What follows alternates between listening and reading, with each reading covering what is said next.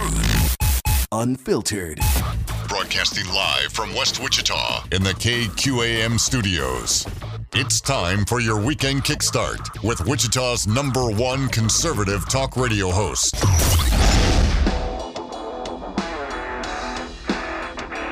This is Kansas Talk with Andy Hoosier.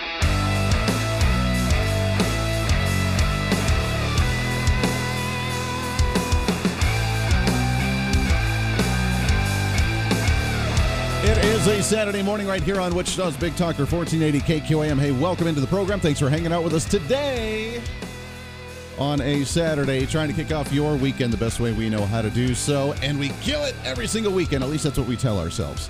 Welcome into the show 316 721 8255 316 721 Talk. If you want to join into the program, we would love to hear from you today. Got a heck of a show lined up for you here. Uh, hour number two, Derek Schmidt, Kansas Attorney General, candidate for governor. He'll be joining the program as we get the latest from the Attorney General's office and an update on the campaign trail. We have yet to talk to him after the debate up at the Kansas State Fair a couple of weeks ago. So we'll pick his brain on that one, talk about the campaign trail and how things are. The latest polls show that she's up by a point ish. Not true. Not true. I call shenanigans. As Joe Biden says, I say malarkey on that one. So we'll talk about that, break down some of the latest poll numbers, uh, see the latest from the campaign trail. We'll get to that here in just a little bit.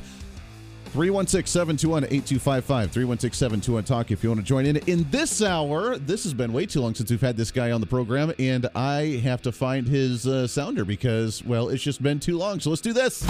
Hey. Back in studio with us here, Sedgwick County Commissioner, Mr. Jim Howell. Jim, what's going on, brother? How you doing? I'll tell you what, I'm just so glad to have uh, a chance to speak with you again, Andy. I'm doing well. Uh, it's campaign season, as you know. It's uh, Yes.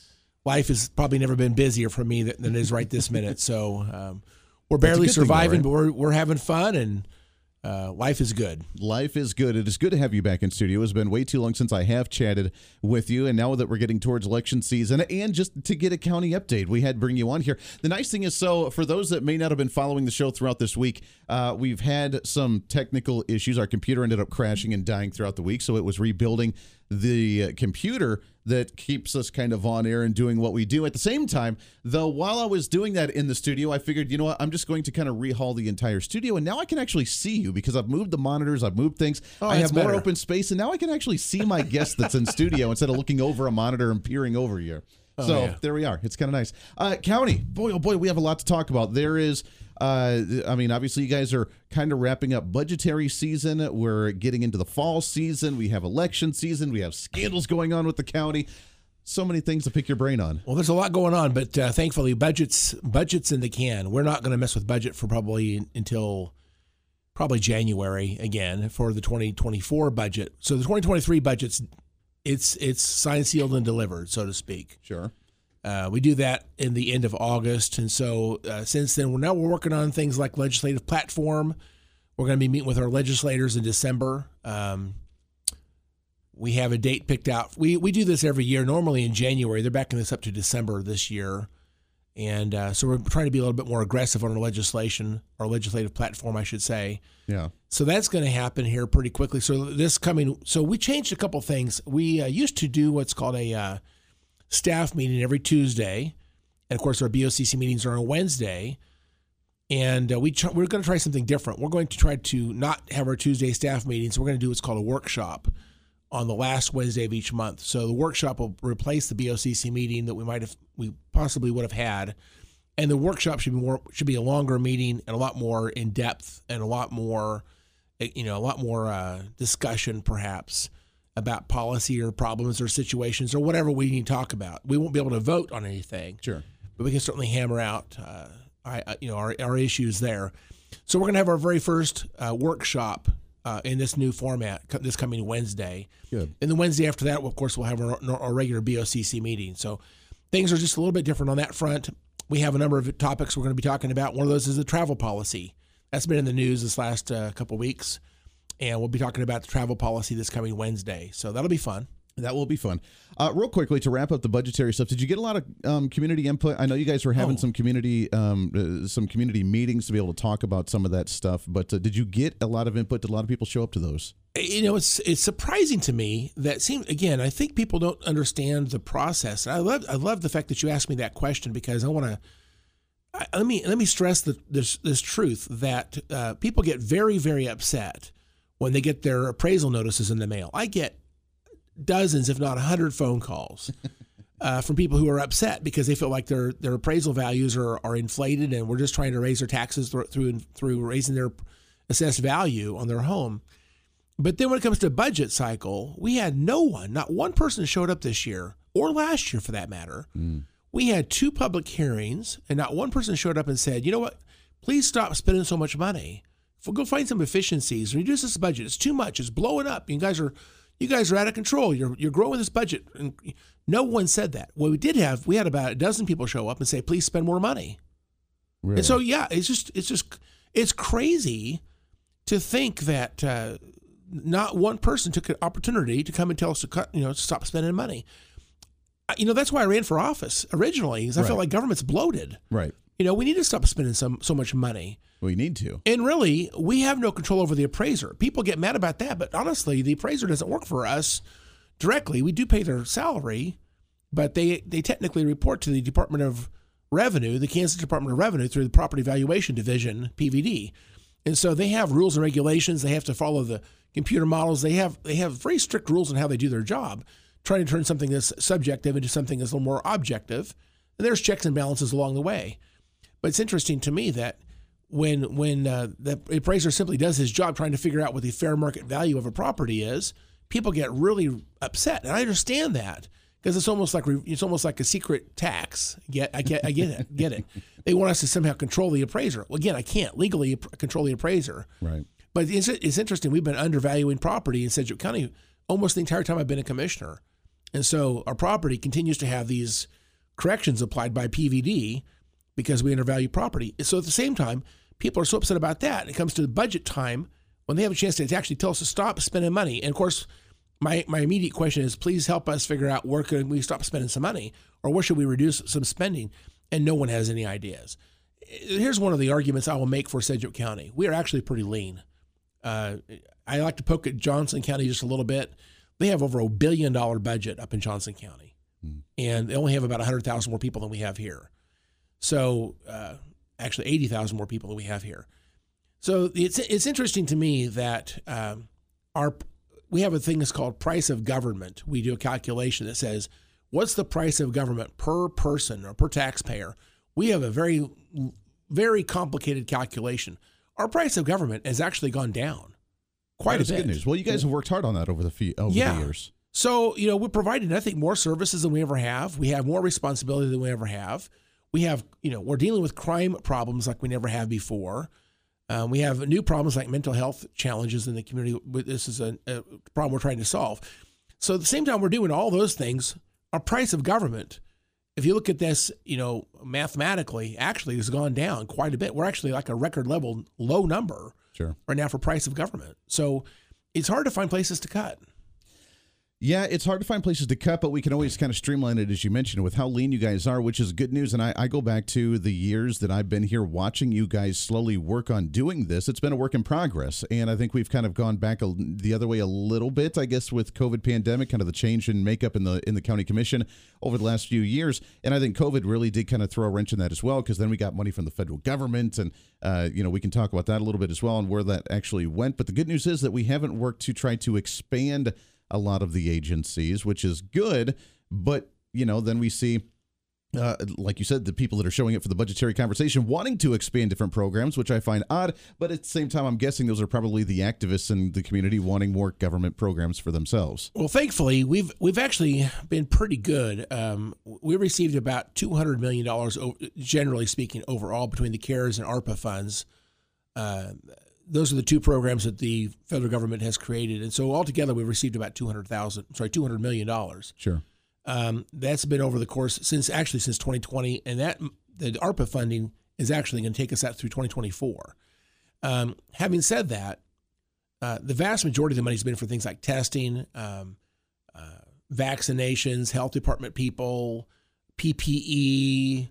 Uh, we've had some. We had some what they call Spark uh, business grants that went out for the businesses that could you know were impacted by COVID. A lot of that money went went out to Spark. That very first hundred million dollars, we shared that with local government. We shared that with uh, uh, organizations across. Very actually about I don't know exactly, but I'd say less than half the money was retained by the county for county uh, impact, you know, COVID impact type of mitigations. The rest of the money went to, probably, you know, to other organizations, other governments, and things like that.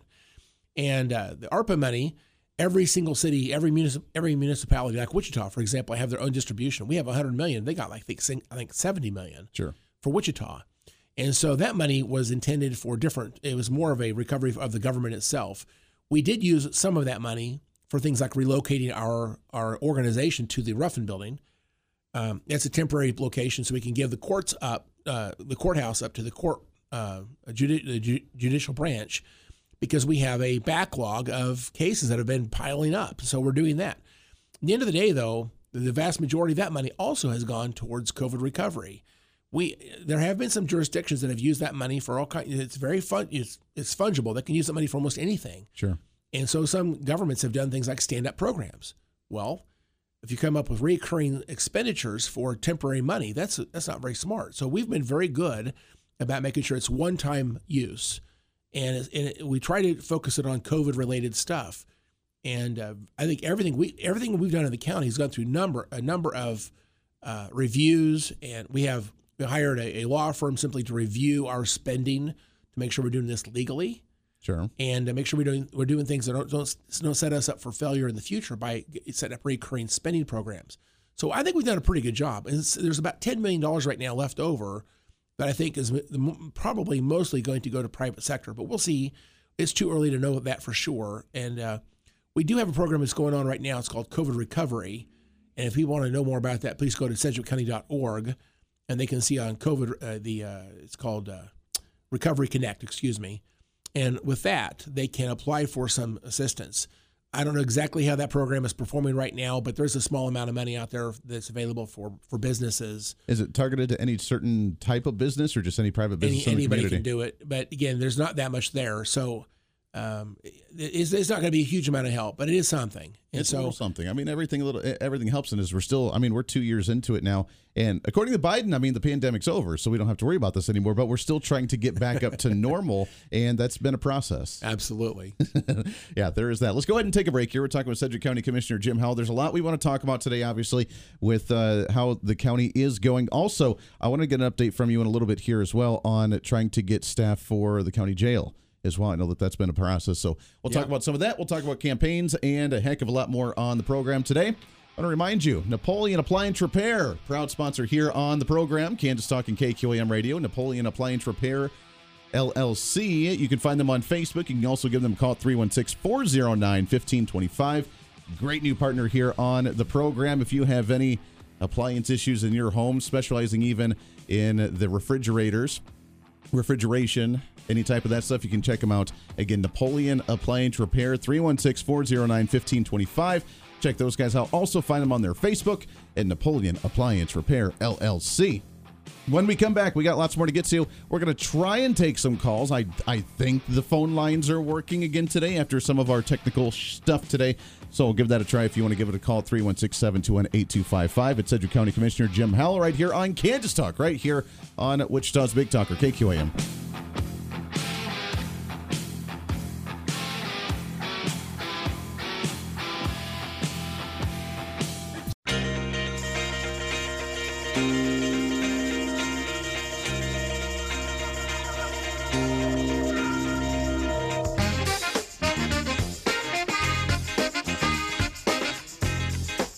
22 minutes past the hour. Welcome back into Kansas Talk right here on Wichita's Big Talker KQAM. Thanks for hanging out with us today on a Saturday morning. Getting you up and moving for the day. We're hanging out with Sedgwick County Commissioner Jim Howell for the first hour here. Lots of stuff to talk about. Let's real briefly here. Let's get the update. Your thoughts on the shortage still that we had with the with the county jail. I know that's been an ongoing issue. Has it gotten better? Are we getting some new individuals in there? How's it look? Well, thankfully, that is uh, uh, well it seems like it's, it's a mixed bag. They they continue to hire more people, but uh, sometimes the caliber of people they're getting right now is just not the best people. We had a, a story broke just the other day. It, it, it, didn't really get much airtime, I don't think, anywhere. But uh, they hired a guy, um, and two days into his training, um, they had to they had to let him go because he got caught in some type of a trying to uh, you know trying to uh, get an underage, uh, like fourteen year old male, someone to meet him up meet him up in town you know up in Town Square or whatever. It, it didn't honestly. So they you know that type of person. I just think to myself, what are we doing? Right. Um, we were I think 114 deputies down uh, a couple of months ago. That's more than half. Mm. And so we had sheriff's deputies or you know road patrols, you know commissioned officers that were using to backfill some of the missing uh, deputy detention deputies. It came down to a pay thing. We, we we believe a pay issue was a was a pretty big issue, so we did increase the pay significantly. Sure. Starting wage there now, I think is twenty two fifty an hour.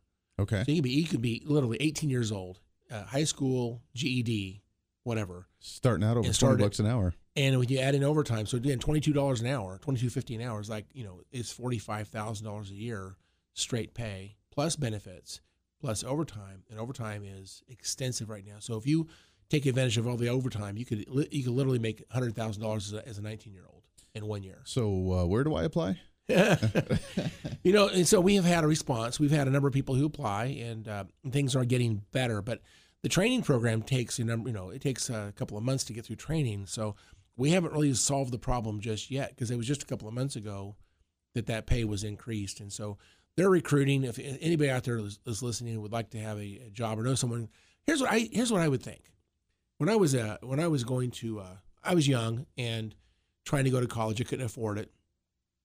I always worked my way through college. Sure. And I finally, you know, I finally got several degrees, I'm, I'm thankful for that. But can you imagine making that kind of money? And you're watching deputies at the jail. You could do some studying while you're there. We Yeah. actually don't prohibit that. We actually encourage things like that. So imagine making that kind of money. You getting experience. Your resume is being filled out. Meantime, you're getting college out of the way. Part time college, full time work, or some combination thereof. And here in a few years, you'll have plenty of money, no debt, and a degree and experience and a resume that actually makes sense. Yeah. To me, what an opportunity. So if someone's up and coming and they're 18 years old and wants to, you know, figure out how to pay for college, this is a crazy great opportunity. It sounds like it. It's a great opportunity for the work experience, for the money, for uh, just to get their, I just kind of cut their teeth a little bit. Absolutely. Yeah, I love that idea.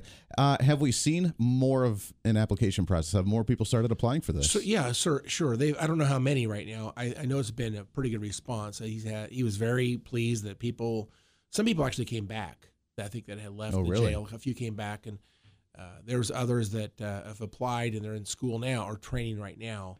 I, I don't know how many. He's not giving me a report, but I, I believe it's it, it's significant. I mean, we may have had ten or fifteen uh, come in, maybe even more since that decision was made on salary. So it's it's doing its job. You know, in time we're going to get back to something that's reasonable. Since I've been a commissioner, though, Andy, they've had somewhere between fifty to seventy-five openings this entire time I've been a commissioner. Sure. So it's 115 is a is a new 114 is a new number.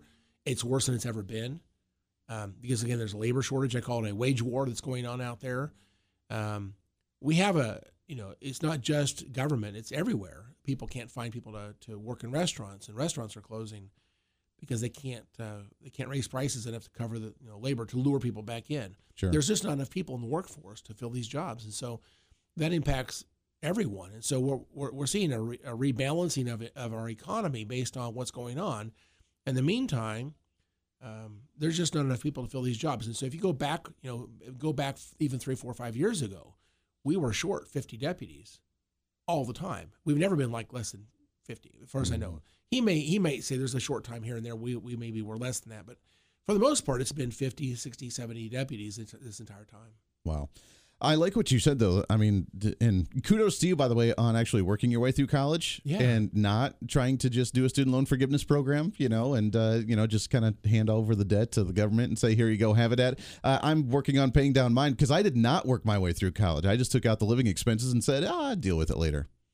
Well, Joe Biden's going to take care of you, my friend. Joe, Joe Biden's good. No, see, I have private student loans though. I can't forgive mine. Mine are still, even if they do that, then I'm still getting the short end of the stick Oh, on my. that one. So uh, there's that. But it is a great opportunity for young kids, and I think for those that even are, especially maybe wanting to go into law enforcement or learning about law, maybe that's a great opportunity for them as well. Well, you know, it's one of those things that law enforcement officers, unfortunately, have had a you know a, bad rap. I think that you know it's a very it's a very honorable job, a very honorable career. Sure. and it is a career. And uh, if someone goes into law enforcement, ideally they would get into that you know when they're somewhat young, and they would spend 20, 30 years doing this. They could become a detective. They can become a supervisor or, or even a police chief or a, a elected county sheriff or whatever it is a very honorable job. And uh, unfortunately, we've had, you know, when someone makes a mistake somewhere in, in the nation, it, it becomes viral very quickly. And I think that uh, people have have developed kind of a, ne- a negative attitude towards people in law enforcement, and that's really, really unfortunate because my entire life I've always looked up to police officers, thinking they're they're the, some of the best people in our communities, and they are. Yeah. There's a couple of bad apples out there, but that's that's true. If you go to churches, there's bad pastors, there's bad politicians, obviously bad politicians.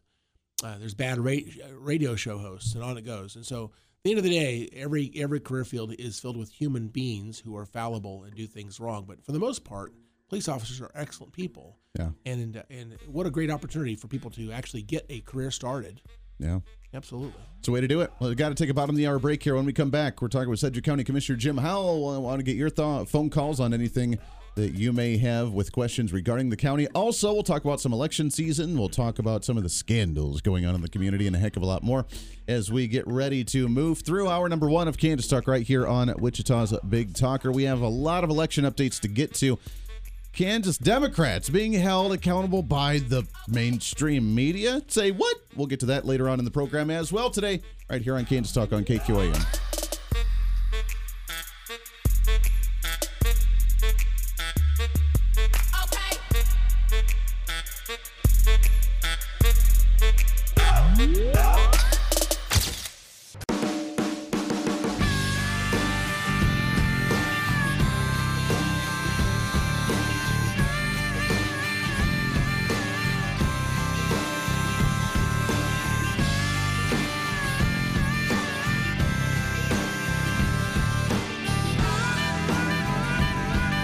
Listening to Kansas Talk with Andy Hoosier. Yes, you are. Welcome into Kansas Talk right here on Wichita's Big Talker, 1480 KQAM, Wichita's number one local conservative talk radio show. Thanks for hanging out with us today. Presented in part by Phil's Coins, 9344 West Central Avenue. Buying, selling, and trading with honesty and integrity for all your gold and silver needs. Make sure to check them out. We talked to Phil Martinez a lot. We're going to have him back on the show again next Saturday. And I want to remind you if you're looking to get gold and silver, He's literally the only place you can get it, not just in the city or the county or the community or even really the state. He has been planning appropriately, and with all the shortages going on right now, he's about the only guy in the region that has gold or silver on hand. So if you don't want to get just the certificate saying that, yeah, you own X amount, you want it in hand, you can walk in there, you can buy it, and you can walk out with the silver in hand with you 9344 west central avenue they just opened up a couple of minutes ago they're open until 2.30 this afternoon also go and check them out online at philscoins.com we got one more segment here with sedgwick county commissioner jim howell as we let's shift gears a little bit jim here and let's talk about election season for a second because I love that. yeah, that's a big one. That's that's fun. We're just weeks away. We were just talking about that off the air a little bit. Weeks away from early voting here in the Yeah. community, which is mind So Yep, I, I want to get weeks. I want to get into that, but I want to before we do that, let's talk about the stuff building up to election season, which is I think kind of entertaining. I think all of us out here are shaking our heads, but there is a county commissioner. I can't go without asking about this stuff. The this, this county commissioner that is um, causing some issues and uh, causing a little bit of drama on the county commission board right now. Well, you know, if I say anything negative, it, comes across as being I'm a misogynist, sexist. You know, I'm just she's a How- victim. How dare you question? You know, Yeah. it's and I honestly I just think it, it's not about uh, someone's sex. It's about their performance. It's about their ethics. That's all this is.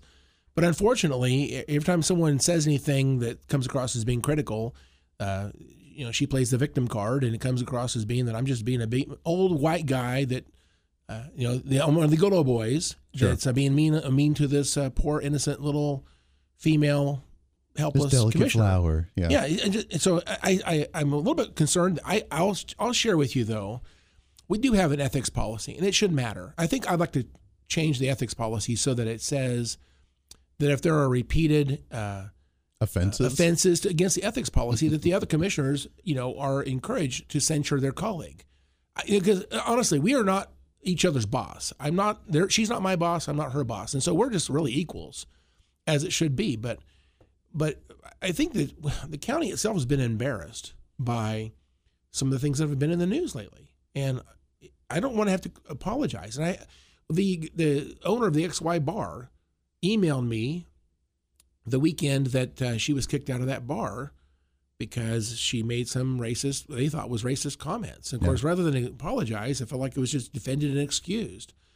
And so I had I had to apologize. I had to apologize in January this last year. I think it was January. I forget the exactly month it was, but whatever month it was.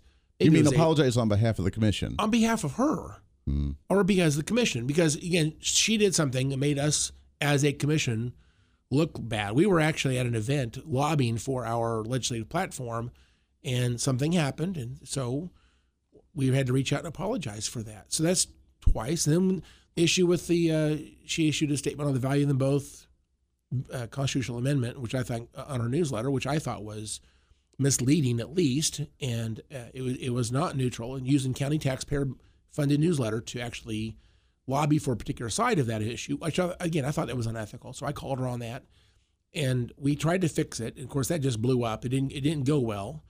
Uh, at the end of the day, um, what do you mean by it didn't go well? Like she didn't well, like the fact that you were wanting. she felt to like we were out? being mean to her again. It just you know we're just picking on her, and she she just excused what she did.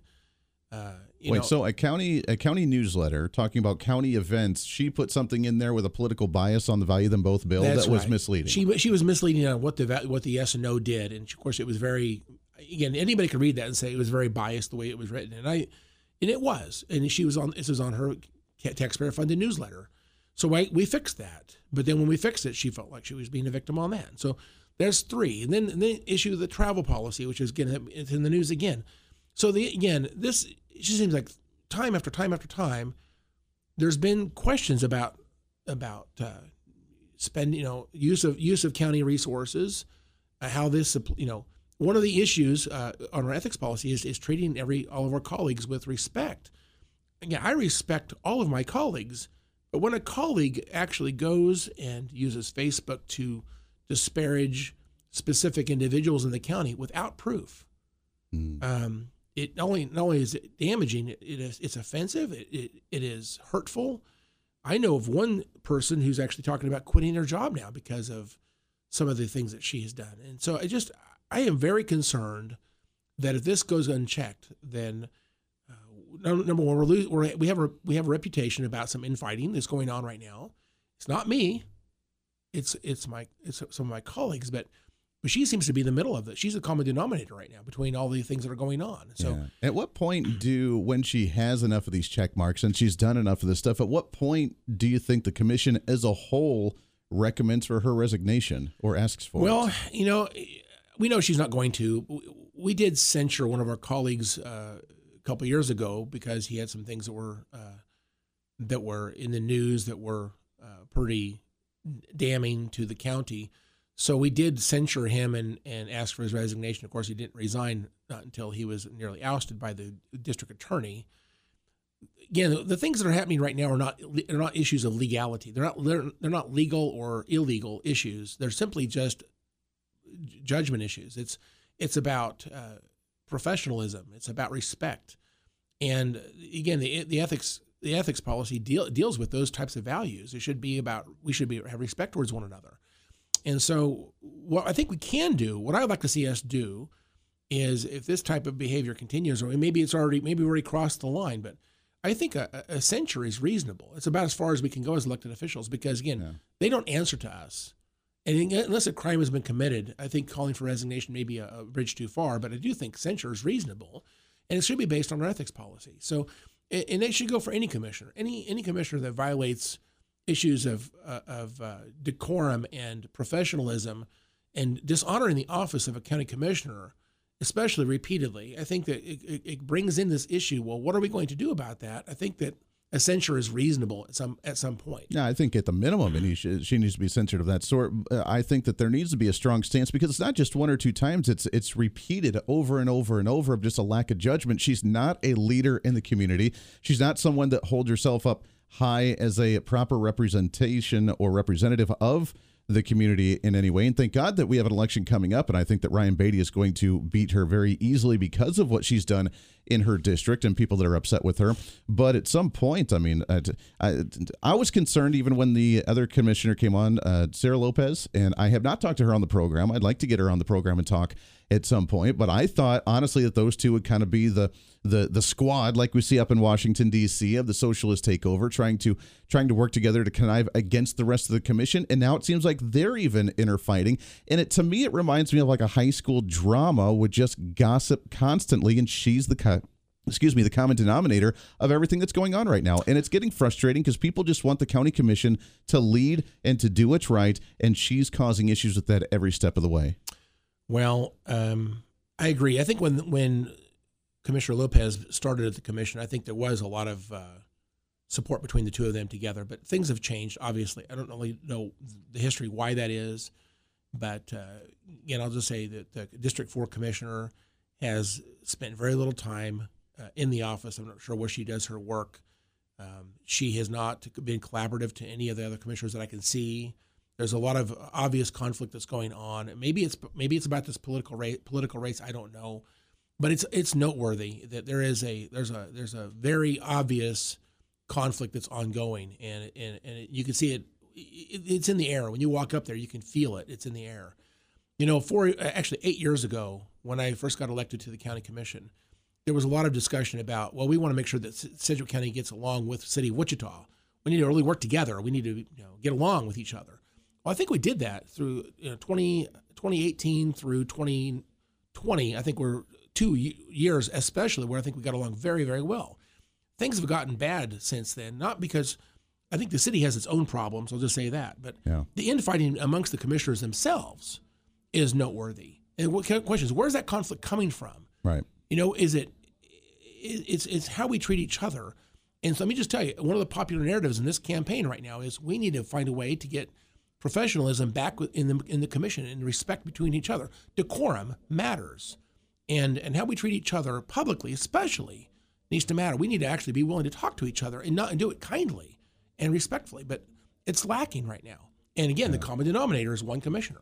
yeah, well, that is very true. Well, I think that optimism, being the optimistic kind of guy that I am, the glass half full um, kind of guy is that I see a lot in her district, even some that are normally on her side of the aisle politically. They're upset with her, not just with the drama and the gossip that she's been causing, but also with some of the COVID 19 pandemic policies and still locking things down and not really caring about them as business owners and so on and so forth. That it sounds like that she's shooting herself in the foot and it's going to come back and uh, the the karma's going to come back here for election season. Well, right now, you know, I'm not focused on District Four uh, political race. I know that Ryan Baty is doing really good. Ryan, Ryan Baty, b a t y dot com, ryanbaty.com. A great guy. Uh, I hope he makes it to the commission. I, I, I look forward to working with him. Um, I'm not so fo- I'm not so focused on that race because I'm sure that everyone else is focused on that race. I'm focused on my own. Yeah. At the end of the day, uh, there's a lot of work to be done. I work very hard every day for Sedgwick County. Uh, at the same time, I've got a political race going on for myself, and, and, actually for my wife as well. She's running for state house, and that's actually been interesting to have her own her own race uh, in our own, in our own family. So I can only imagine all the knocking on doors and street walking you guys are doing together. We are we are very busy people, and uh, I'm so glad to have the chance to be in this position, and I love the excitement of a campaign, and I look forward to serving the people going forward. I I, I plan to win. I know my wife. I, I believe she's going to win easily. I look forward to Ryan Baty's winning. And there's a lot of work ahead of us. And so, at the end of the day, campaigns are ugly. We we have four weeks until balloting, until ballots are beginning to be filled out here in Sedgwick County. Four weeks until that happens. 28 days. People will have the ballots in their hands if they've ordered a mail ballot. There's a lot. There's a there's a lot riding on this race. Yeah. And I look forward to getting this behind us because there's so much work to do. We have got to get back to uh, focus on 100% of our time focused on the work that we have to do here. And so I love the campaign, but honestly, I'm looking forward to having just getting this thing over with at this point. It's getting close. I know election season is fun yet exhausting all at the same time, and I know that you guys are exhausted because you have been working hard on that. I do want to ask the redistricting. Did that affect your district at all for county commission? Did that change at all? Well, the imbalance in Sedgwick County was primarily between uh, Sarah Lopez District Two, and that's kind of South Wichita, South Central Wichita, and uh, you know all the way to the county line out south, and then Lacey Cruz District Four going up towards uh, City of Sedgwick, going north. Mm-hmm that imbalance. And so Lacey had too many people and Sarah needed some people. So there was a big shift between Lacey and Sarah, District 4 to District 2. The other districts didn't didn't change as much. My district actually almost was unchanged. I lost MI uh, Minnehaha 14 precinct. It's only I only lost one precinct. That's the very northeast uh, corner of my district. You know, my district goes from Kellogg to Mulvane. Mm-hmm. Everything inside Sedgwick County, basically, and the Arkansas River east to the county line. It, it does cut the interior corner off, but my northeast my northeast uh, corner of my district, Minnehaha 14 is the only district only precinct that I lost. I went over to Pete's district, uh, Pete Meitzner's district, district number district number one. Okay. So really, my district's basically unchanged. The other districts did change more, quite a bit more than mine did. Sure. Uh, when you're knocking on the doors, talking to people, what have you heard? What's been the kind of the priority issue that they've brought up? Has it been, um, I mean, has it been voter issues? Has it been taxes? Has it been the economy? What's kind of been the topic of uh, the concern? Well, right right now, you know, economy is really hot. Everyone's struggling with their with their money, and uh, um, the price of the price of commodities is killing people. I'm just going to tell you, taxes, sure. property taxes. They hate property taxes, and I, uh, you know, it's always a, a, topic that I'm focused on. We really do we do need to do property tax reform in Kansas.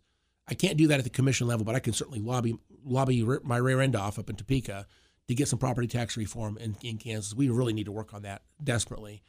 The other things I would say is that the the the, the echo chamber talking point is mental health, sure. and it is a big topic. But I would focus on the fact that our mental health problems are are stemming from a generation of drugging children at very early ages and dysfunction in the home. we have a uh, a lot of uh, a lot of society has changed in the last 20 years. And so we're right now right now we're seeing, seeing a lot of mental health problems, but you almost can't put band-aids on that without talking about what caused this to happen. Yeah. And so I like to shift the conversation just a little bit. It's not just mental health, but it's actually causational. What actually caused this to happen? And you have to go back. The, the, the, the type of families we have today are entirely different than we had 20 or 30, 40 years ago. And uh, the way we discipline children in schools and discipline children in the home has changed. We're drugging children now, and there's so much this ADHD type of stuff. They're not saying that's not real. It is but we're we're depending on drugs so much for our children, and they, they grow up and they sometimes they don't they don't do well in school, and there's no there's no consequences for for performance in school, and so they just they just basically get by. A lot of these kids don't do well in school, and because there's there seems to be a you know, lack of standards in school, and they come out you know not really being ready for ready for the real world, and then they turn to maybe some bad associations, and and, and then they, they because they're depressed, they turn to drugs and alcohol and so it's, it's not just it's not just mental health on its own. It's it's very complex. Sure. And so it's easy to say we're going to deal with mental health. We're going to treat mental health, but no one else is having a more comprehensive discussion about what's really going on. Yeah. It's it's it's children without parents, and it's uh, it's societal. So I don't know that we can really put band-aids on the mental health problem, but that's mental health is huge. And so in terms of terms of topics, that may be number one. The other one I think is really really important, is, of course, is public safety. Sure. People don't feel safe in their homes anymore, and uh, that's that's a real problem. If you don't feel safe in your home, um, then government's failing because we, one of our, our number one top, our number one priority in, in every elected office in local government is public safety. Yeah. we need to have adequate number of police officers and fire firefighters and and, and paramedics. Of course, we know EMS went through a real, uh, real tough time in Sedgwick County. I was going to say, with some of the response times that were getting pretty long there, and that was a cause for concern. And I'll, and I'll claim this myself. I think I was laser focused on that problem. I'm the one that got, I think, things moving in the moving in the right direction. I'll claim that because I feel like Sedgwick County was was uh, failing in that area, and, I, and I'm working on fire stuff right now. We've already we already talked about the sheriff's deputies, and so we're you know we're we're we're investing in public safety like we never have before because it is number one. It's our number one uh, situation or number one priority in Sedgwick County. So you know about mental health and public safety. We haven't talked about infrastructure yet. Infrastructure is huge. We have you know we have uh, enormous amounts of stuff we own on behalf of the taxpayers. It's up to us. We have responsibility Right. to maintain and take care of those things that the, the, the pub, public is paid for. Our roads and bridges uh, require a, a regular maintenance. And so we have to take care of the things that we own. And so that doesn't come up at the doors too much, but people, when they don't have good good infrastructure, believe me, you hear about it. Right. You know, when a bridge fails or a bridge is closed, people don't are not happy. Sure. And of course, we have things like the tag office and election wait times and things like that are kind of beyond our control. But those things have come up as well. Yeah. There's a lot of things to talk about for sure, uh, especially with things going on here in the community, and you guys are on top of it, especially with election season. So hopefully, hopefully, I'm optimistic about this election, and I think we could see some really good stuff coming out. VoteJimHowell.com. VoteJimHowell.com. Check me out. Please help me win my race. I love it. You going to be knocking today? Yeah, absolutely. Knocking on doors This afternoon. all over the place. Jim, it's always good to talk to you, my friend. It's been too long since we've had you in studio. Got to do it again soon. Thank you so much. Always a pleasure. All right, we'll take a break. We'll wrap up hour number one. We got lots more to get to in hour number two. We always appreciate Jim coming on the program. Awesome stuff for the Sedgwick County Commission, and we'll get some of the other commissioners on here soon as well on the program. Right around the corner, hour number two, we have our interview with Derek Schmidt, Kansas Attorney General and candidate for governor. Plus, we'll talk about the latest on the campaign trail about some of these statewide races and more. Ron DeSantis in the state just a few days ago doing a rally for Derek Schmidt. What was that looking like? We'll do some of that and more when we come back right here on KQAM.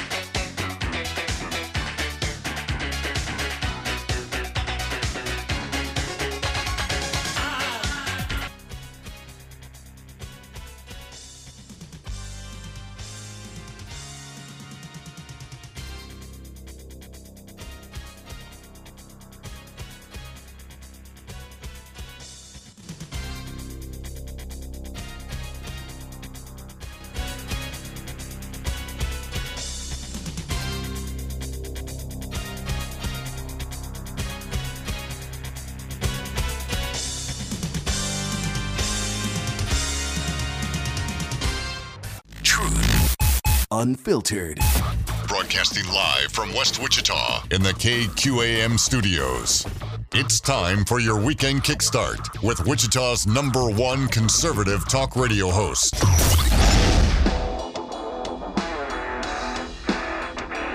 This is Kansas Talk with Andy Hooser.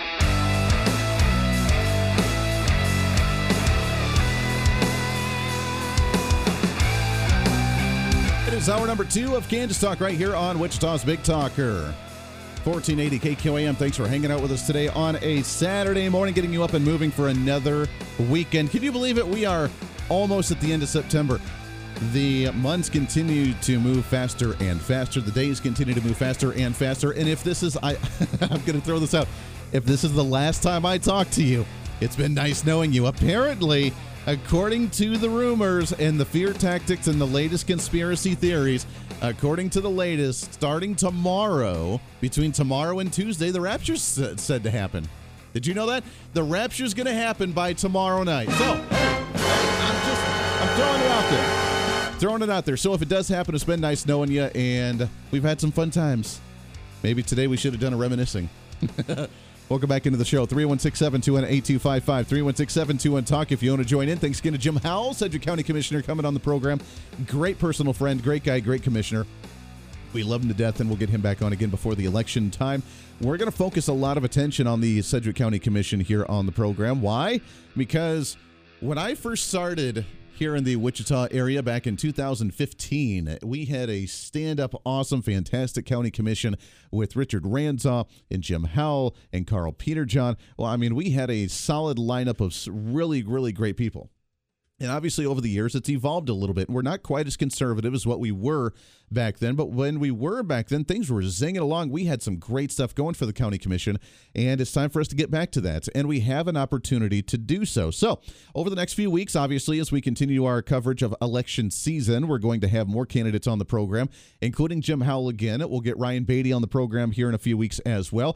I'm going to reach out and we're going to get Sarah Lopez on the program.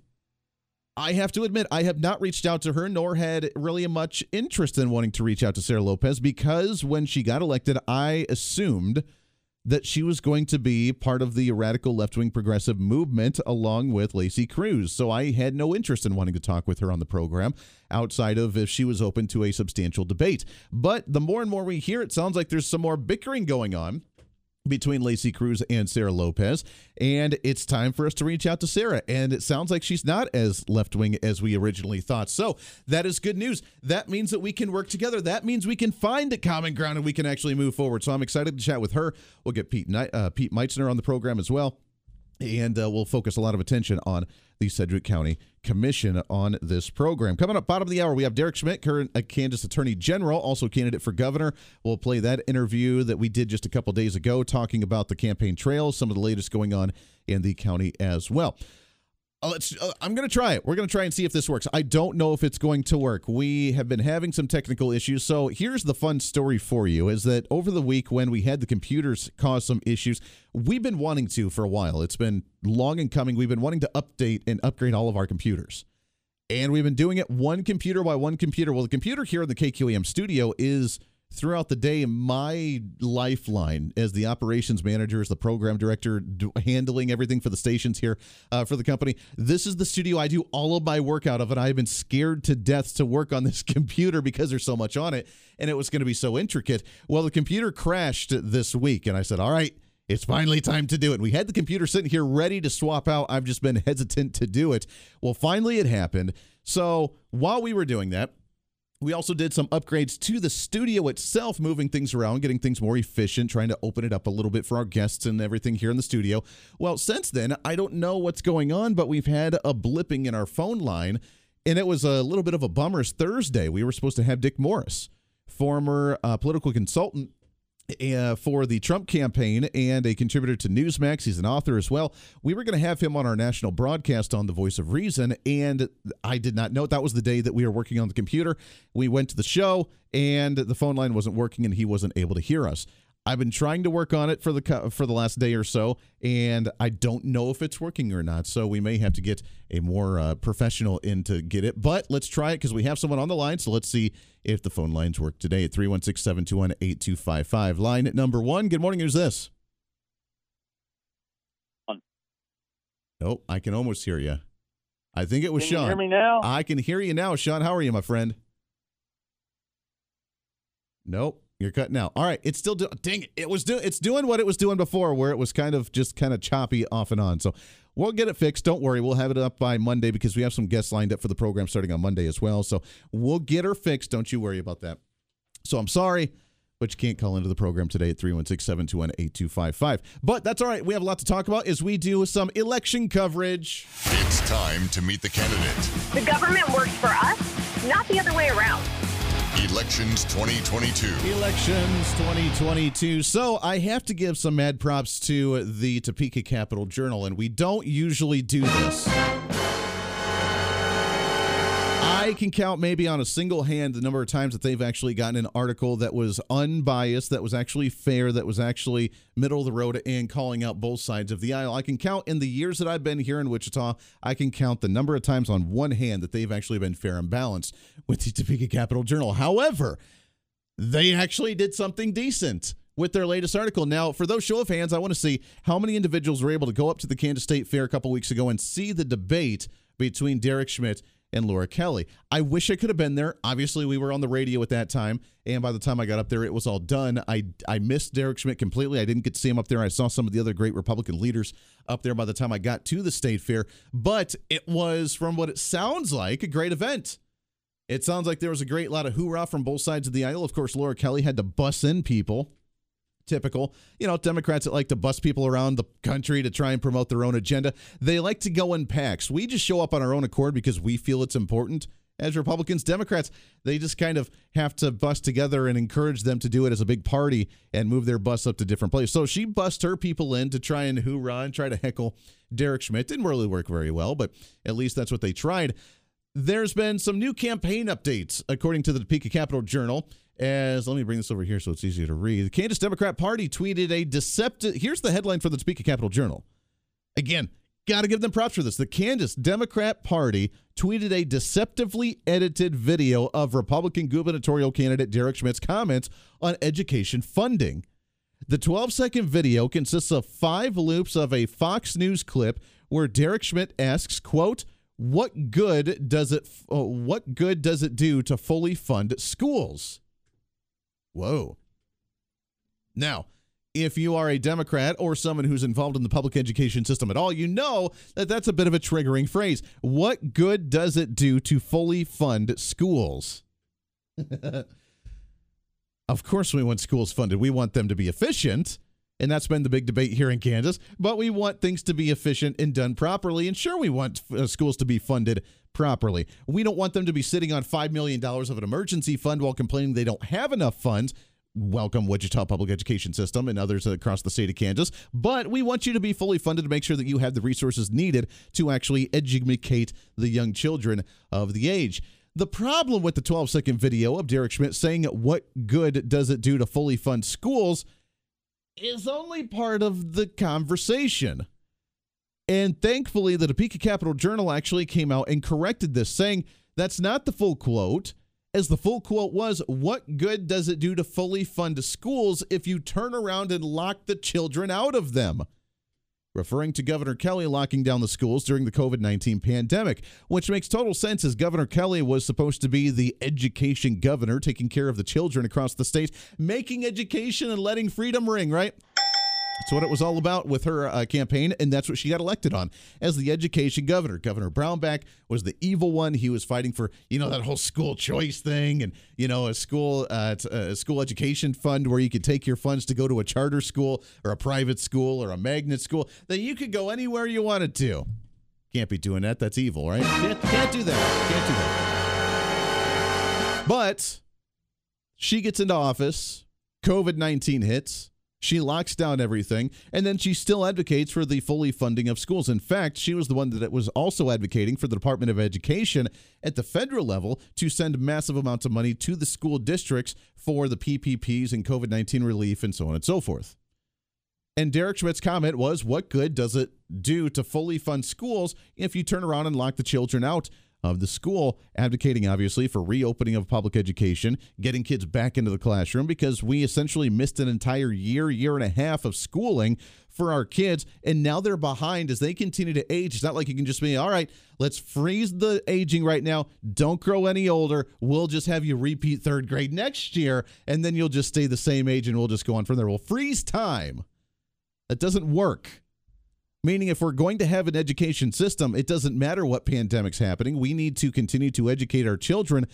Obviously, some of the pressure does rely back on the parents to do so, especially if they're locked down and they can't go anywhere either. But at the same time, you cannot just stop schooling because of a virus that doesn't affect children, which was the big other key part of that one as well. But the deception from the Democrat Party going from what good does it do to fully fund schools if you turn around and lock the children out of them to only what good does it fully what good does it do to fully fund schools? Why do we have to fully fund schools?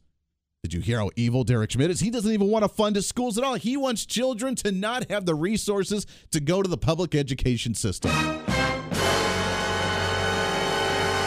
And I got to give kudos to the Topeka Capital Journal for commenting and correcting that one and making the Democrats look a little foolish for that. They were very quick at the misrepresentation, and I use that for air quotes for our radio listeners, uh, the misrepresentation of the text that, that came out supposedly from Tim Huelskamp, former congressman from the western part of the state, regarding the value them both bill. And they were all over that, how it wasn't the Democrats being deceptive about the value of them both bill, but it was the Republicans being deceptive about the value of them both bill, trying to confuse the voters going into the polling booth.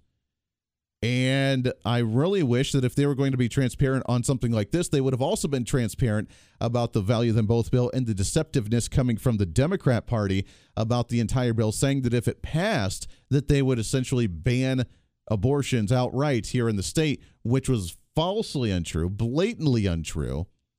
It only put in the basic restrictions that we currently had in the state. So I wish they would have called them out is for the deceptive acts there. They did not, but this is kind of strange that they're doing it now here for Derek Schmidt against Governor Laura Kelly. Now, obviously, the Topeka Capital Journal is all about Governor Kelly. That's their bread and butter. They want her to stay in office, the angry librarian that stalks the people in the grocery store with an axe.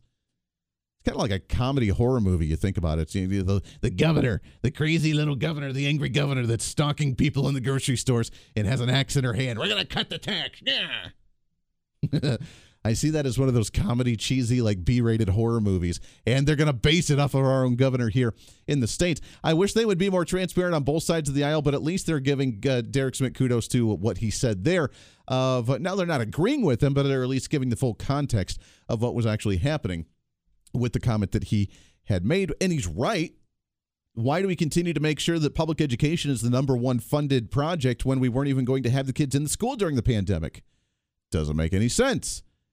And while the tax revenue was slowing down, while obviously the economy was slowing down because no one was working, then we still, by golly, needed to fund schools with all that tax money that was slowing down here in the state. And then we get the COVID 19 relief funding for public education that just put it above and beyond. I'm curious at what the uh, safety net, what the emergency fund looks like for the school districts now after the federal government just dropped a buttload of money onto the school districts as well.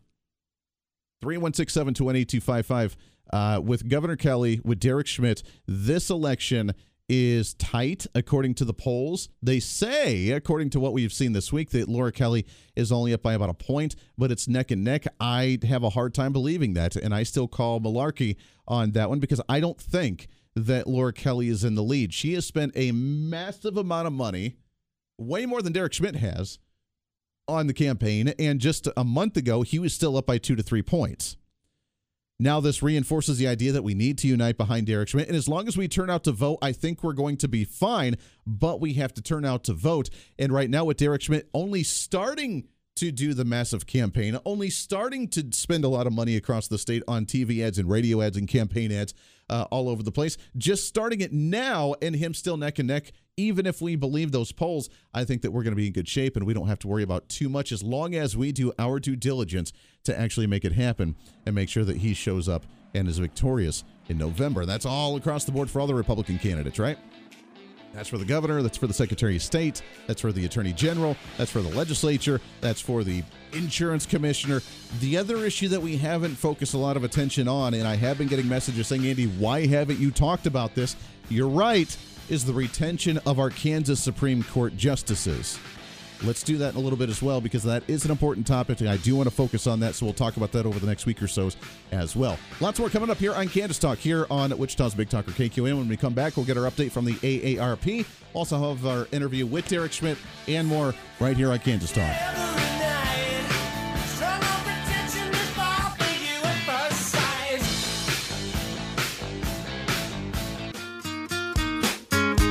Talking again with the AARP, whether it's the Fraud Watch Network Retirement Calculator, getting involved in the community. Make sure to check them out online at aarp.org slash KS for the state of Kansas. Make sure to find them and follow them online. And Mary, we're talking with Mary on the line again today. Mary, how are you? I'm doing well, Andy. How about you? We are doing good. Always good to chat with you. We talk a lot about this Fraud Watch Network, and they always find new ways to scam us. It's frustrating, it's hard, and it's sad that we have to keep uh, the radar up all the time, but to always be looking out for when individuals are trying to take advantage or get your personal information. But uh, we're getting close to the end of the year, which means holidays are coming up, which also means that maybe the holiday festivities or the holiday food is coming out, which means also individuals may be looking at some of the weight loss programs.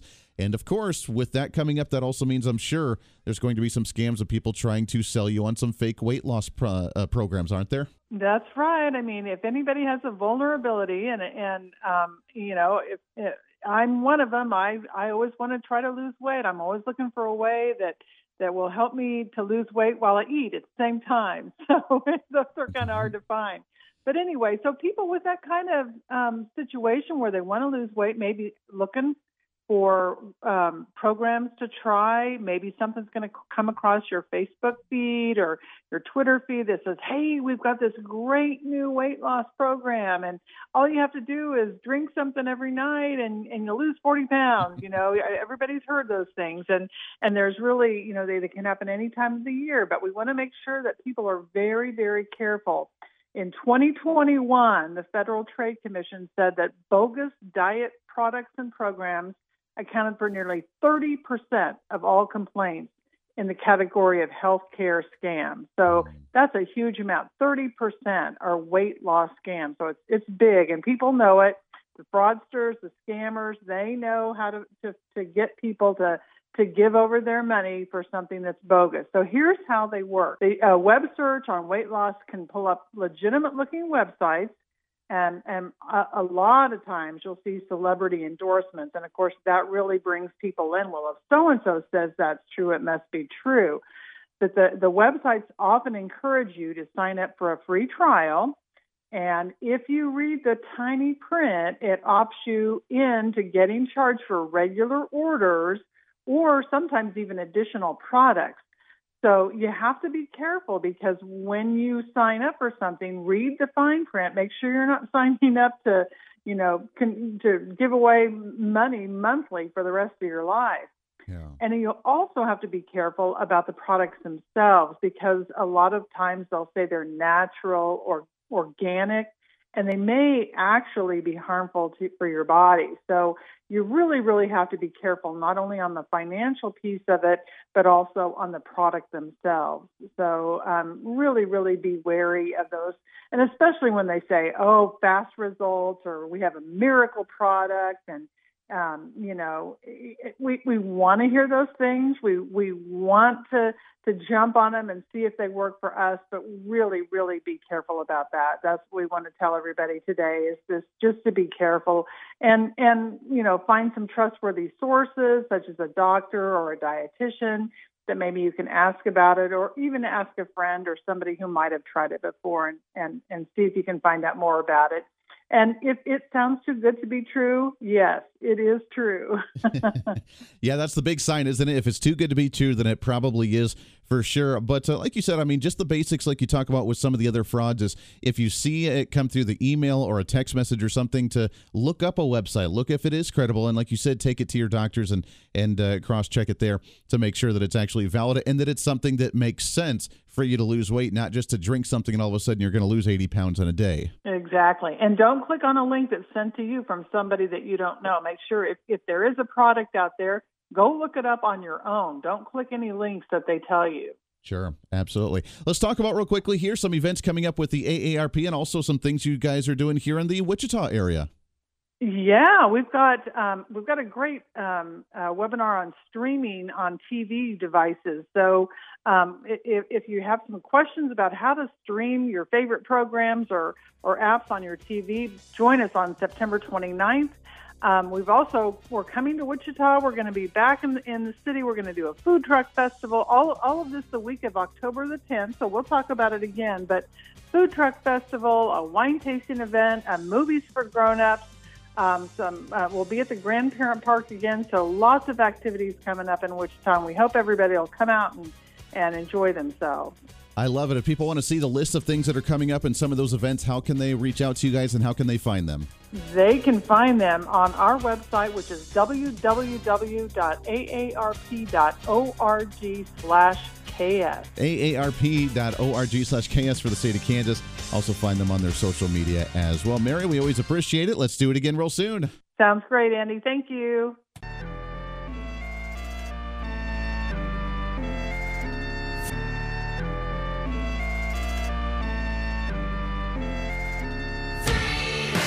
Now back to Kansas Talk with Andy Hooser on the Big Talker, KQAM.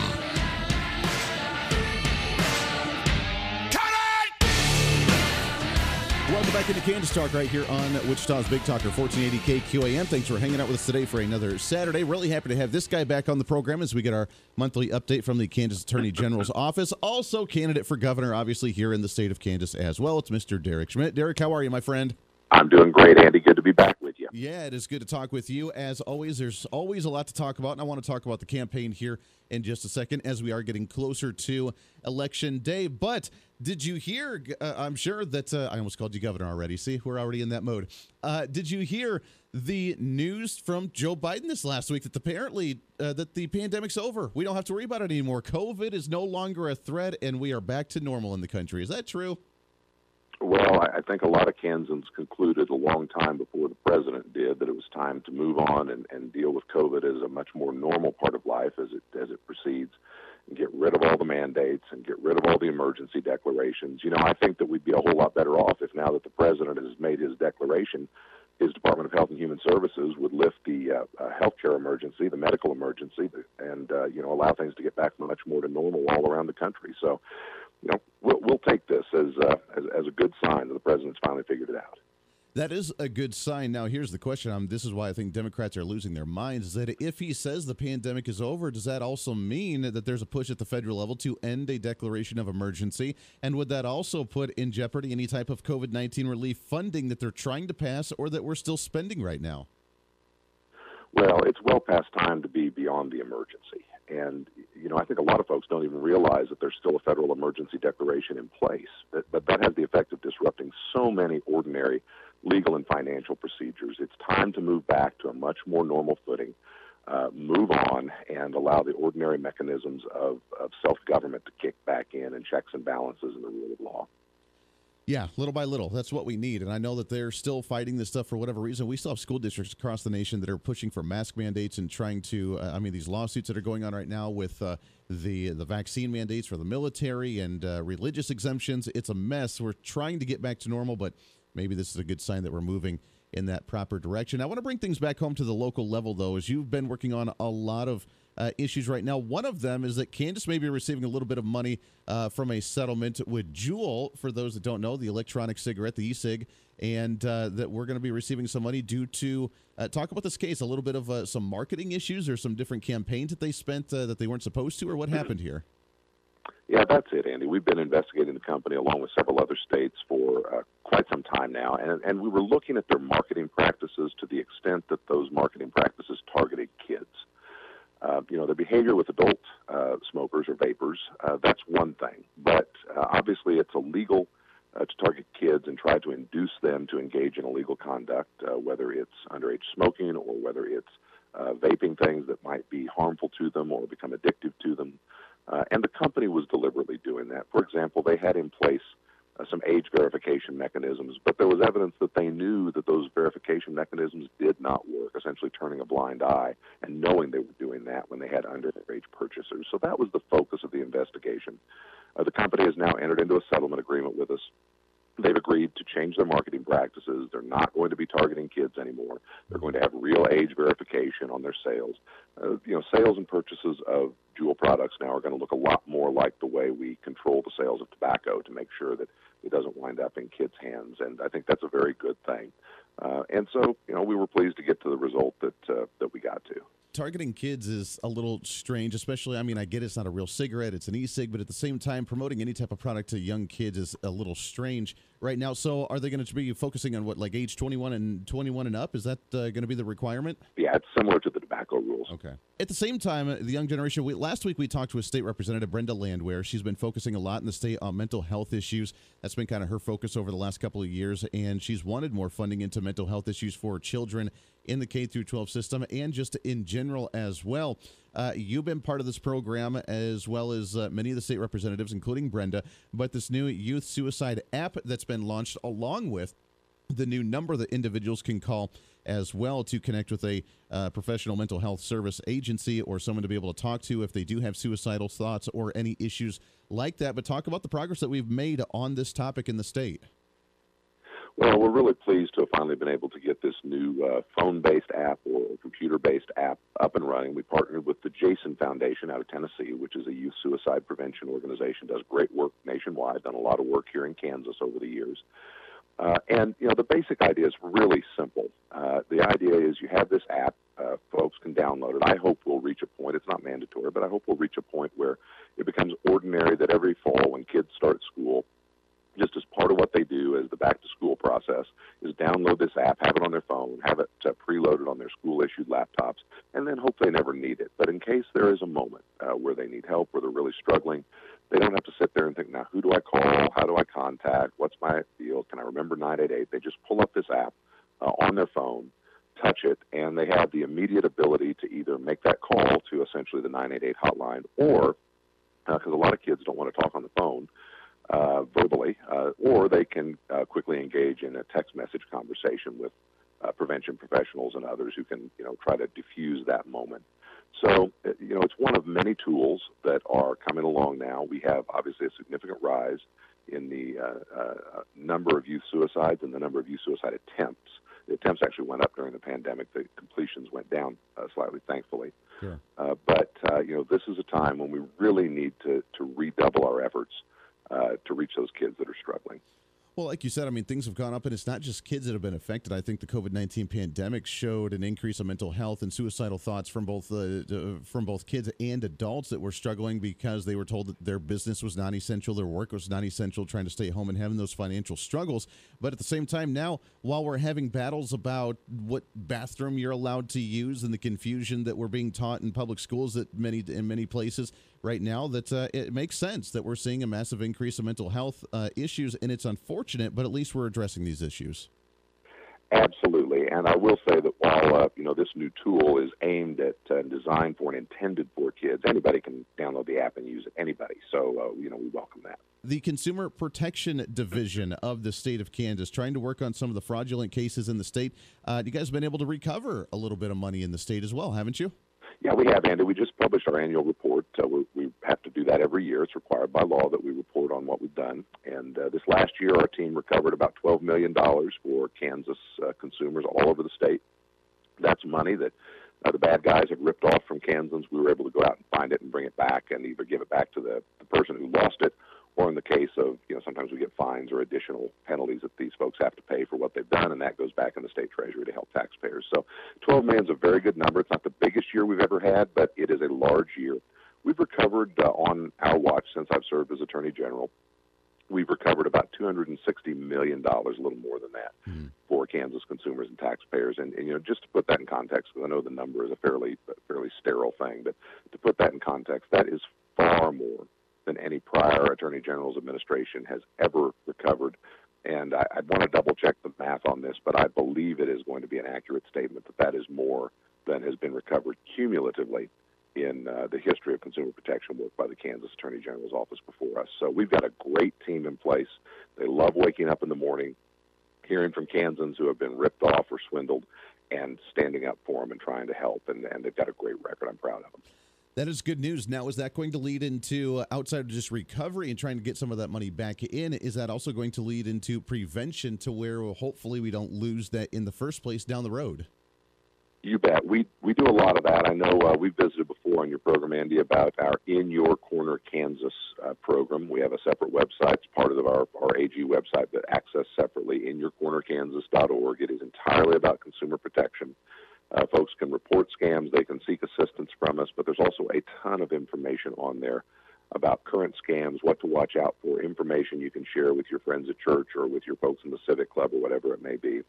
And in normal times, we do a lot. Our team does a lot of outreach all over the state senior centers, Rotary clubs, you name it, uh, job fairs, whatever it may be uh, spreading the word and providing information to folks to, you know, forewarned is forearmed, help them watch out for current scams and try to keep their money in their pocket, which is the best outcome. And then nobody gets, we don't have to recover money because nobody ever lost it in the first place. Right. That work was a little bit dented during the pandemic because a lot of events were canceled. And we couldn't physically get out and, and meet with people, but it's ramping back up now this year and uh, will be full bore uh, going forward.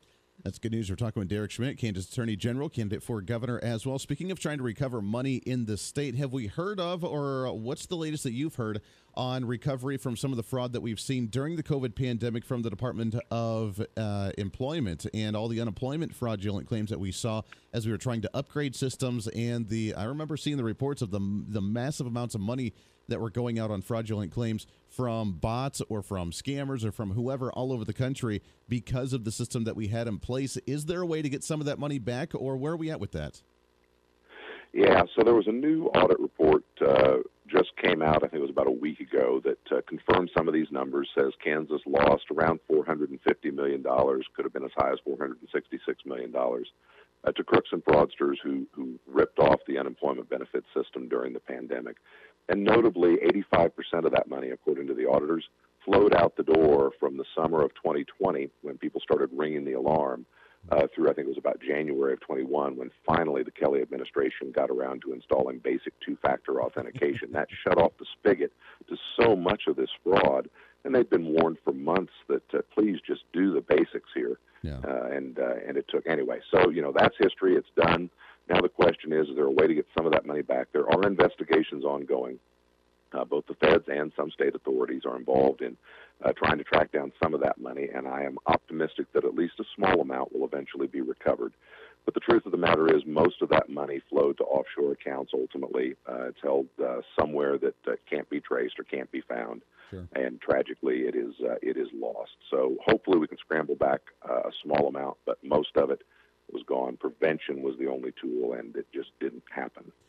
Well, yeah, it's very sad. The frustrating part about that is, like you said, I mean, it was being forewarned. And when you come out with a decision that, hey, we're going to lock things down, you're not allowed to go to work, then you're expecting more individuals to apply for unemployment benefits because you're telling people to do so because they're not allowed to work. And if they were forewarned that, hey, the system's not quite ready for that bulk of people to try and come out and apply for programs, then you would think that you would want to make sure that your system's upgraded and ready to handle the amount of cases that you're forcing people into. Yeah, that's exactly right, Andy. And you know, uh, unemployment fraud was a problem everywhere in the country during the pandemic because of the sudden, uh, uh, you know, shift in so many people being out of work all at once because of the lockdowns and shutdowns. What made Kansas particularly problematic uh, was that you know not only did the, the the fraud problem emerge early on, but it took the Kelly administration so long to take just basic steps to try to shut the barn door and uh, during those months that Kansas lagged behind, a lot of taxpayer money flooded out the door to crooks and fraudsters, while at the same time, Kansas families in need who had been thrown out of their work by the lockdowns um, couldn't even get their government to return their phone calls or emails to try to help them get the benefits they needed to put food on the table, make a house payment, make a car payment. Uh, it was it was a it was a terrible circumstance that must never be repeated. Yeah, amen to that. Again, we're talking with Derek Schmidt, uh, a Kansas Attorney General, also candidate for governor. You can find his uh, campaign website at schmidtforkansas.com. Let's talk about the campaign for just a minute. You've had a busy last couple of weeks. I did not get to see it last week uh, or a couple weeks ago. I'm a little bummed about it, uh, but it was happening right during the program here on Saturday. But the debate that you had with Governor Kelly at the Kansas State Fair, obviously it's not one where a lot of substance gets to come out per se because you're in front of a crowd that likes to chant and hoot and holler and have some fun. At the same time, how did the debate go and what was the response that you got after that? Well, it was a lot of fun, Andy. It went very well. You're right. I mean, the, the fair debate, the traditional kickoff to the fall campaign season, uh, is one where the crowd is uh, encouraged to be partisan on both sides and to be very uh, boisterous, and they were, which is what makes it uh, makes it a fun experience. Look, we focused on the things that are really important to Kansans. We focused on the ongoing cost of daily life, high unemployment that's caused by Joe Biden's policies that Laura Kelly has made worse with big spending and, and growing costs of government uh, and the veto of more than 20 tax relief measures that would have provided some more cash in Kansas pockets, including vetoing her own food sales tax provision until the election year came around, and, and she decided it was a good idea to finally, you know, get that thing done. Uh, we focused on the damage that was done to so many of our children during the lockdowns, locking them out of their schoolhouses, and the ongoing uh, mental health damage, the ongoing learning loss, the ongoing loss of good teachers, the ongoing loss of students and families from the public school system uh, all of which was uh, terribly damaging. And we focused on you know the importance of standing up against the Biden administration when they do some of these crazy things that harm the future of our state and our country. And you know I've got a long record of standing up against Biden's overreach, and you know Governor Kelly just sort of looks the other way because she doesn't want to cross the leader of her own Democrat Party. And so, you know, we we made the case for change, and uh, the crowd was very engaged, and and uh, I felt great about where we ended up. I still smirk a little bit, both with her campaigns that she sees on on the TV ads and what she's mentioning at the debate. Like you mentioned, I mean, the sales tax on the food is hysterical for her to be campaigning on and try and pat herself on the back for because of how many times she tried to stop it, not just as governor, but even as a state senator in the 20 years that she was in the Senate as well, where she blocked it over and over and over again from Republicans that have tried this stuff. I don't know how she can parade herself around as one to say that she's done something that she's fought against her entire political career you know, the biggest increase in the Kansas sales tax on food, biggest increase at the time was in 2010. Uh, Laura Kelly voted for it. I voted against it. We were both in the state senate at the time. Then she promised to, as a candidate the first time, to reduce the sales tax on groceries. Then twice in 2019, Republicans put on her desk a bill to do just that, and she vetoed it both times. Then I came along last fall and called for uh, reducing or eliminating the sales tax on groceries, finally getting it done. Then about a week later or the next week, uh, she stands up with her little hatchet and her TV cameras running all around the state to the produce aisles and saying, "Look at me, uh, look at what I'm going to get done." Look, take a look at your grocery receipt. Yeah. The sales tax you're paying is the same today as it was the day Laura Kelly took office. It is higher than it was before 2010 because she voted to increase it. You don't get credit for solving a problem that you caused, uh, and in fact, the problem isn't solved yet. That tax rate would be half what it is today if she just signed the bill when we put it on her desk back in 2019, and it would be on its way to zero. So Kansas deserves so much better, and we are going to do much better come January uh, when I get to take office. Amen to that. Last thing for you here. First off, congratulations as well. I saw the endorsement from Ron DeSantis, Florida governor, coming out uh, doing a rally in Olathe a couple of days ago and uh, and uh, promoting you, talking about you, endorsing you. That's a big boost, boost there, and uh, just another nice little tag in the uh, campaign, isn't it? It really is. We've got a lot of momentum right now, Andy, uh, moving into the final weeks of this campaign. Uh, it's basically a neck and neck campaign, according to the publicly available polling. I believe that's probably correct. I think that's great for us coming down the home stretch into the fall to be functionally tied with the incumbent who's already spent millions and millions and millions of out of state dollars uh, on her race. Uh, I think we're in a great position to go win this thing, and Kansans are coming on board. We need Republicans to all get on board with us and get this job done. Uh, we can do so much better in this state. Amen to that. It is going to be, like you said, I mean, she spent way more money than anybody else has so far because of the desperation. And the fact that you guys are still tight neck and neck is really good because now we can open up the floodgates with the Republicans. And uh, are you guys, have you guys already started your bus tour? Are you about ready to start that for the Republicans uh, statewide? Yep, that'll be coming up here before too much longer. Uh, it's a custom that we've been doing in uh, gubernatorial election years for a long time, sometimes in other election years and it's just a great way to reconnect with voters. I'm looking forward to it. Yeah, absolutely. We're excited to get you guys down here to the Wichita area. We'll have to hold a big rally uh, down here with KQAM and with all you Republican candidates. Looking forward to that one and how this campaign season's going to play out. It is Derek Schmidt, Kansas Attorney General, candidate for governor as well. Schmidt for Kansas.com is the website. Derek, it's always good to talk to you, my friend. Keep up that fight. Let's talk to you again here soon on the campaign trail. Sounds great, Andy. Thank you very much. Take care.